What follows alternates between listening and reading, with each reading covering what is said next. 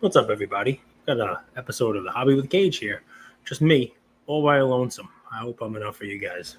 It's been a crazy couple of weeks in the hobby, I got to tell you. And today's episode, as you can see from the title, is Who Wins Fanatics vs. Panini?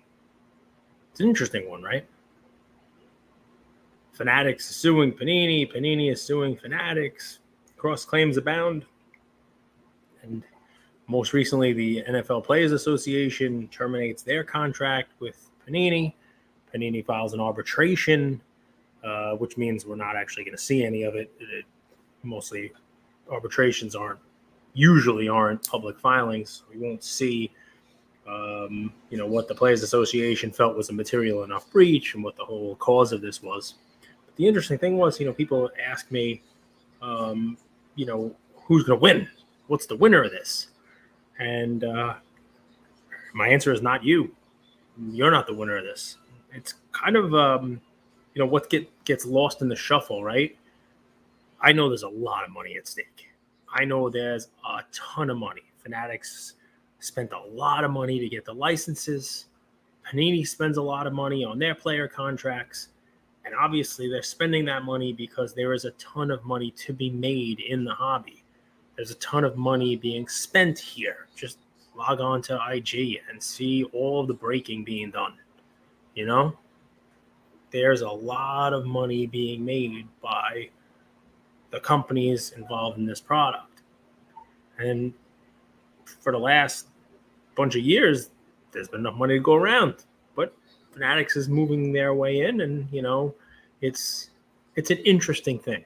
And I think if you asked 50 people, you'd probably get a split somewhere down the middle on what's better for the hobby. There are people who love Panini. They love the Panini stuff. They love the way that Panini, made their inserts. They love Prism. They love Flawless. They love the products. And there are people out there who think that Fanatics is going to do a better job. They can't wait for Topps Chrome to be back in basketball and, for Topps to be involved in football. And, they believe that the pre-Prism days were better and that, there is a longing for some of the 90s stuff to kind of come back. And the funny thing is I can kind of see both sides. And I can probably, if you give me a little bit of time, make an argument for both sides. I can make an argument for why each side has the ability to bring some real good things to the table. Unfortunately, what we have now in the NFL space with the Players Association saying that Panini is not able to utilize the likenesses of the players on the cards, Panini still has a little bit of an advantage because they have player contracts. And as of the time of recording this, they still have the NFL license, which means they can put those players they have under contract plus the teams and the league, which makes it, as close to a licensed, fully licensed card as you can. The checklist is going to be the problem, right? Because you're not going to have a lot of these young stars. You're not going to have the rookie cards of people that, you want to have. I'll get up to what some suggestions I have for what Panini can do just to kind of throw it out there suggestion-wise. But, if you think about this, right, what can Panini do? What does this mean? You had everybody under the sun come out and do breaking news. There's been 40 breaking news. Jeff Wilson breaks news every 37 seconds, right? And he's breaking news. Darren Ravel's breaking news, the Panini response, the news. You know what? None of the news has in it. None of the news has what it means. What's the upshot? What does it mean for the products that are coming out in the coming weeks? We have a football season that's days away from starting. Days away. We're drafting our fantasy teams as we speak. And we don't know what's going to happen with that rookie quarterback class, with the guys who we're drafting. We don't know, what kind of cards we're going to get out of them, what kind of licensed product we're going to get. Will we have National Treasures this year? There's some people listening to say, who cares? They say, I don't like National Treasures. Will the Mosaic release come out in a couple of weeks? Are we going to see these products that are on the release calendar? Are we going to get a couple of them and then no more? What is going to happen? And the funny thing is that no one knows the answer. And therein lies the problem. I'm all for litigating when you have to. I'm all for you know, people protecting their investments, people going out there and doing what they need to do to maximize profits. If the Players Association has a legitimate beef, I'm all for them exercising whatever rights they have. Same thing with Panini, same thing with Fanatics, all for it. But here's the funny thing. People don't like when we compare cards to the stock market, but I'm going to do it for a second anyway, okay? I'm going to do it for a second. You can compare it to almost any market, but let's just use the stock market for a second. There's a reason why in the months before a presidential election, the market is usually stagnant, if not slightly down. The reason for it, and it's usually the reason why a certain stock doesn't do well, or the market overall doesn't do well, or why when we have something like COVID happen, you see the market go down initially. It's because of one word, and that is uncertainty. The markets hate uncertainty, right? Because they can't predict what's going to happen. It's so uncertain which way we're going to go, where we're going to be, where we're going to head, that the market just kind of sits out and waits. People aren't willing to put their money into certain things because they don't know where the market's going to go. Politics, it's pretty straightforward and easy, right? I mean, you know, you wait to see who is going to be elected because depending upon who wins an election, you're going to have different kinds of policies, and those policies are going to impact which companies do better and which don't. Oil is a great example, right? So the price of oil, you know, last president was significantly lower than it is now. A presidential election has an impact. So people who are investing in oil, they kind of sit on the sidelines and wait to see what's going to happen in those elections. The problem with that is the last thing I think any of us really want is money on the sidelines. But that's what happens with uncertainty. And it's amazing to think about it, right? Because I think if you polled the Fanatics, we know what they would say. They're coming into 10X the hobby. But I think if you ask Panini, hey, what do you guys think about 10X in the hobby? They'd be rah-rah all for it also. And so would the NFL Players Association, because the more the hobby grows, the more money they get. The league, baseball, you know, basketball, the NBA, everybody. The more money, the better for everyone. So the interesting upshot of all of this back and forth infighting between these companies that would all be better off with a 10Xing of the hobby is that the hobby is sitting here uncertain. The hobby is sitting here with money that they don't know what to do with. They keep it on the sidelines because they're not certain. Do I pre-order products? How can I? Do I know what the checklist is going to look like? Do I know if people are going to be in it? Do I know if it's going to be worth it to have those products? What do I do? Where do I spend my money? And with that uncertainty, maybe the upshot is that people who might have come into this growing hobby, who might have come in because they drafted a fantasy league team and they got Bryce Young. That person didn't do a good job drafting, but you understand what I'm saying. Bryce Young's their fantasy quarterback, or that's somebody who they think that's their, you know, they're a fan of that team. They want to start buying his cards, but they do a little research on Google and they see breaking news. They go on Instagram to try to join the hobby community, and all they get is breaking news with no real news, just uncertainty. Just we have news. There's a lot of litigation. There's a lot of infighting, but we don't actually know what that means for the cards. And we don't know what that means for the cards. It's very difficult to put your money in it. And that's the opposite of 10Xing the hobby. Instead, that's probably steering money away from the hobby, at least in the modern, ultra-modern, new product segment. But that is the place that we've seen the most growth. That's the place where we've seen the most excitement. The youth come in. Say what you want. And I know there are collectors out there saying, I don't care. Less people. I can see the comments now.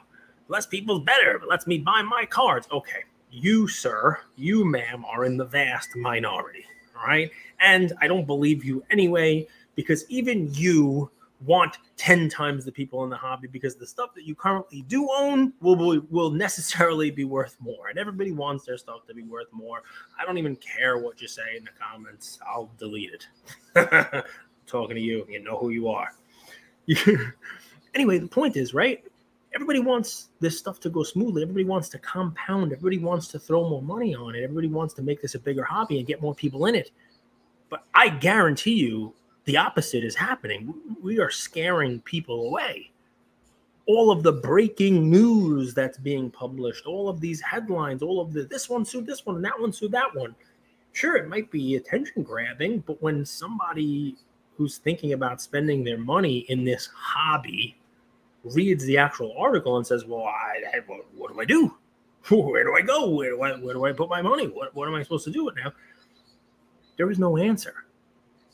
There's uncertainty. And that is the opposite of what you want. When you're going to put your money in something, you want to have some kind of certainty. You want to have some sort of understanding that, all right, I'm going to buy a box of Prism this year. I have no certainty of what I get. I have no certainty about what I'm going to hit or if I'm going to get the stuff. But at least you have a certainty of knowing that that Prism football is a licensed product that has a full checklist with the quarterbacks and the whole 9 yards. You don't have that now. You don't have that at all. And that's a little... concerning. And I don't know whether or not the companies that are embroiled in this battle here are thinking along these lines, because sometimes when you get into these battles, when the battle lines are drawn and you start to, this is ours and we're going to get this done, and Players Association and Panini, Fanatics, you get blinders on every now and again, and you just, we're going to make our arguments and we're going to win. We have to defend our money. We have to defend our rights. We have to do this. And sometimes when you put those blinders on, right, you miss the forest for the trees, right? You start thinking about this narrow issue. I'm going to win on this, and I'm going to win on this contract, and I'm going to do this, this, and this. And you maybe don't think about the bigger picture and, what that looks like to people on the outside looking in who might have been thinking about coming and putting some money into this hobby and now may not. So it's an interesting thing, right? So who wins, Fanatics or Panini? The answer is not you. At least not right now. I'm sure at some point in time, there will be a resolution. We'll know who's got what license and who's got what and who's making what. It might be 2026. It might be 2024. It might be who knows when. But the thing about it is this. If you don't like my stock market comparison, I'm going to compare it to something else. Once you lose somebody, it's very difficult to get them back. And a lot of people who are involved in this hobby are new entrants into this industry, this hobby, this space. They're either people who came back because of COVID. They're people who came back out of nostalgia. A lot of them have already left. Hell, we know a bunch of people personally who have already left. And the ones that are here have just survived a down market. They've just survived their first roller coaster ride in the hobby. They've seen an upswing. A lot of them rode it right back down. Some of them even got on at the top and only rode down. And now, while everyone's preaching about a stable market, a more stable market, price stability, the ability to kind of jump back in and start buying the cards you like, start collecting again, everybody's focused on sports card collecting instead of sports card investing. How do we collect when we don't know what products are actually going to be made and what's going to be in those products? And here's the other comparison that I have. Baseball. If you're old enough, great. If not, you can look it up. In the mid-'90s, baseball had a strike. And I don't begrudge anyone for having a strike. Just like the Players Association and Panini are having an argument now that's going to play out. It looks like an arbitration. Just like Fanatics and Panini are having their legal dispute, the Players Union and the league and the owners, they had a strike. There was a work stoppage. And the interesting thing was that there were some amazing players at the time. Ken Griffey Jr. was just hitting his stride. The 94 season if you go back and look, there were, you know, people who were striking distance at 400. You know, there were, you know, players who were amassing just massive totals of RBIs. There were records that could have been broken. There were, you know, it was a fun season with stars. You had Cal Ripken, Ken Griffey Jr., Frank Thomas, you know, Greg Maddux, Barry Bonds. You had all these guys doing great stuff, right? Baseball was popular. And because of its popularity, the players felt like they were not getting the money that they were deserving, possibly rightfully so. And again, I don't begrudge them for stopping work.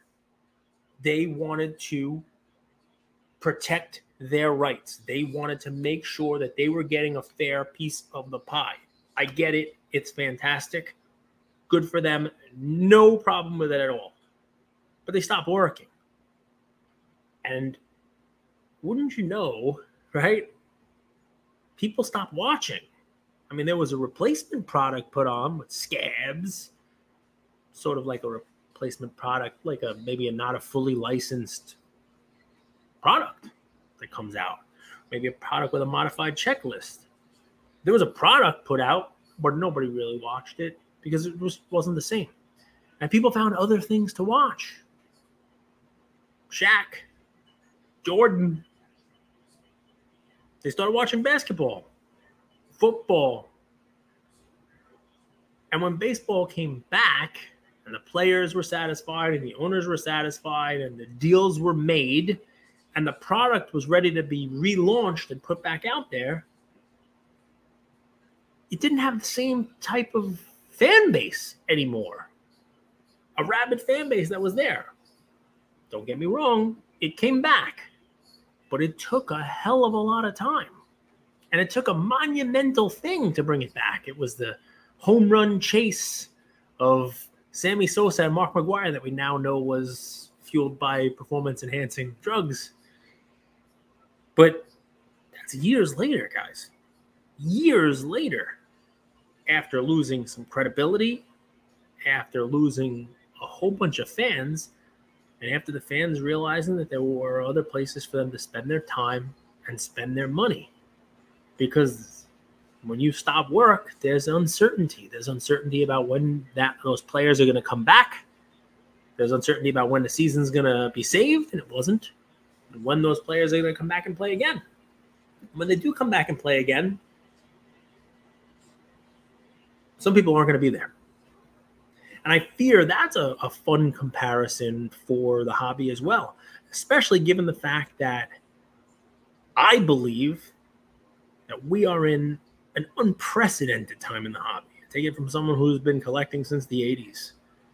The last couple of years of run up, not just in prices, but more importantly in hobby participation, both from a business side and from an entrepreneurial side, from a card show side, from a collector base side, a content side, from wherever you want to look at it from, we've seen an unprecedented run-up. People are building businesses on the back of this hobby. But remember what the hobby is built on. Product. The cardboard with pictures on it. And can anybody listen to this tell me they have some certainty about what, at least in the NFL, what that product's going to look like this year? If you do, you're a fortune teller. You should go put some money down on the Cubbies. You should go play some bets. Because the rest of us are kind of uncertain. And uncertainty is the opposite, I think, of where you want to be when you want to 10X. And the last little note on this, I'm going to try to keep it short because I haven't really been able to chime in on these things, is when you have uncertainty, you also have other stuff. You have people coming out and telling you what they're certain of. We're going to have to open up a little 2-liter here. We got a little Pepsi Zero Sugar. It was on sale. Don't hold it against me. You know, this is a questionable choice episode here. I got my Backyard Breaks t-shirt on. If I'm uncertain and you're uncertain, you can bet that you go on Instagram right now. You bet that you can find on YouTube someone who is as certain as they can be about where you should put your money. And that's somebody you got to watch out for. There are going to be folks who are going to be screaming from the rooftops that sealed wax is the place to be right now. Go and buy your sealed wax. Trust me, I've never been more certain of this in my life. Buy sealed wax, you're going to hear. Buy the repacks, because they got cards in them now that are going to be worth more. Buy the sealed wax, buy the repacks. Why? Why the sealed wax? It's just as possible that whatever happens over the next couple of years with Panini does enough to tarnish the legacy of their products that makes the wax value go down. As there is evidence that sealed wax of licensed products are what people are going to chase. Why is sealed wax all of a sudden going to go up? The reason why people buy the product now is because they want the cards of the new players. They want these new quarterbacks. They want the new crop, and they want to have it so that they can invest in it. There's a reason why Mac Jones Donruss cards and LaMelo Ball hoop cards sell for what they sell for and then come crashing back down to earth. You're not getting that Mac Jones or that LaMelo Ball first card in their, professional uniform in last year's sealed product, guys. That's not what the chase is about. Not at all. And anybody who tells you, you just buy the old wax, buy the sealed wax, is probably someone who's sitting on a whole bunch of sealed wax. So where do we go? I wish I knew. And that's part of the problem. I'm even uncertain. What I would tell Panini is this, because here's a fun one for the last 2 minutes. They still have a lot of levers to pull. And you know what? It looks like they're going to arbitration, and maybe they can get this worked out. Maybe they can find out what it was. Who knows if they were given an opportunity to cure whatever the defect is. I don't know if we'll ever find it out. Maybe there's a way to kind of salvage this. I wouldn't jump to a conclusion that Fanatics had anything to do with it at all. I know that's a unique stance by me, because everybody just assumes it's Fanatics marionetting everything. I don't believe that to be the case. I know there's obvious other litigation and stuff going on, but I just think this was the Players Association. Let's hope that there's a way for Panini to kind of, like I say, cure that, fix it. If they can't, they got a lot of players on the contract still, and there's some unique things they can do, right? Think about this. I know it goes against what I just said, but what if Prism this year, you weren't able to pull Bryce Young Prism cards with Bryce Young on them and CJ Stroud on them, and you weren't able to get Bijan Robinson, but what if you were able to actually pull Patrick Mahomes Prisms from 2017 and Josh Allen Prisms, and what if you were able to pull, Lamar Jackson Prism rookies? What if Panini used some of the money that they're not giving the Players Association now, went on the secondary market and actually bought back cards that are licensed, bought back cards that they made, bought back cards that have already been made with the permission of the Players Association and the players on them, and then actually inserted them in the product? Not a buyback, not a buyback auto, not sort of like honors, similar. The actual cards. I'm talking about putting them in there. Topps has done this. Topps has inserted, old vintage cards from prior years that they've gone and bought them back, and they've inserted them in the product. Something like that, Imagine, Prism this year, you're able to open it up, and you're not getting the next Patrick Mahomes rookie. You're actually getting a Patrick Mahomes rookie.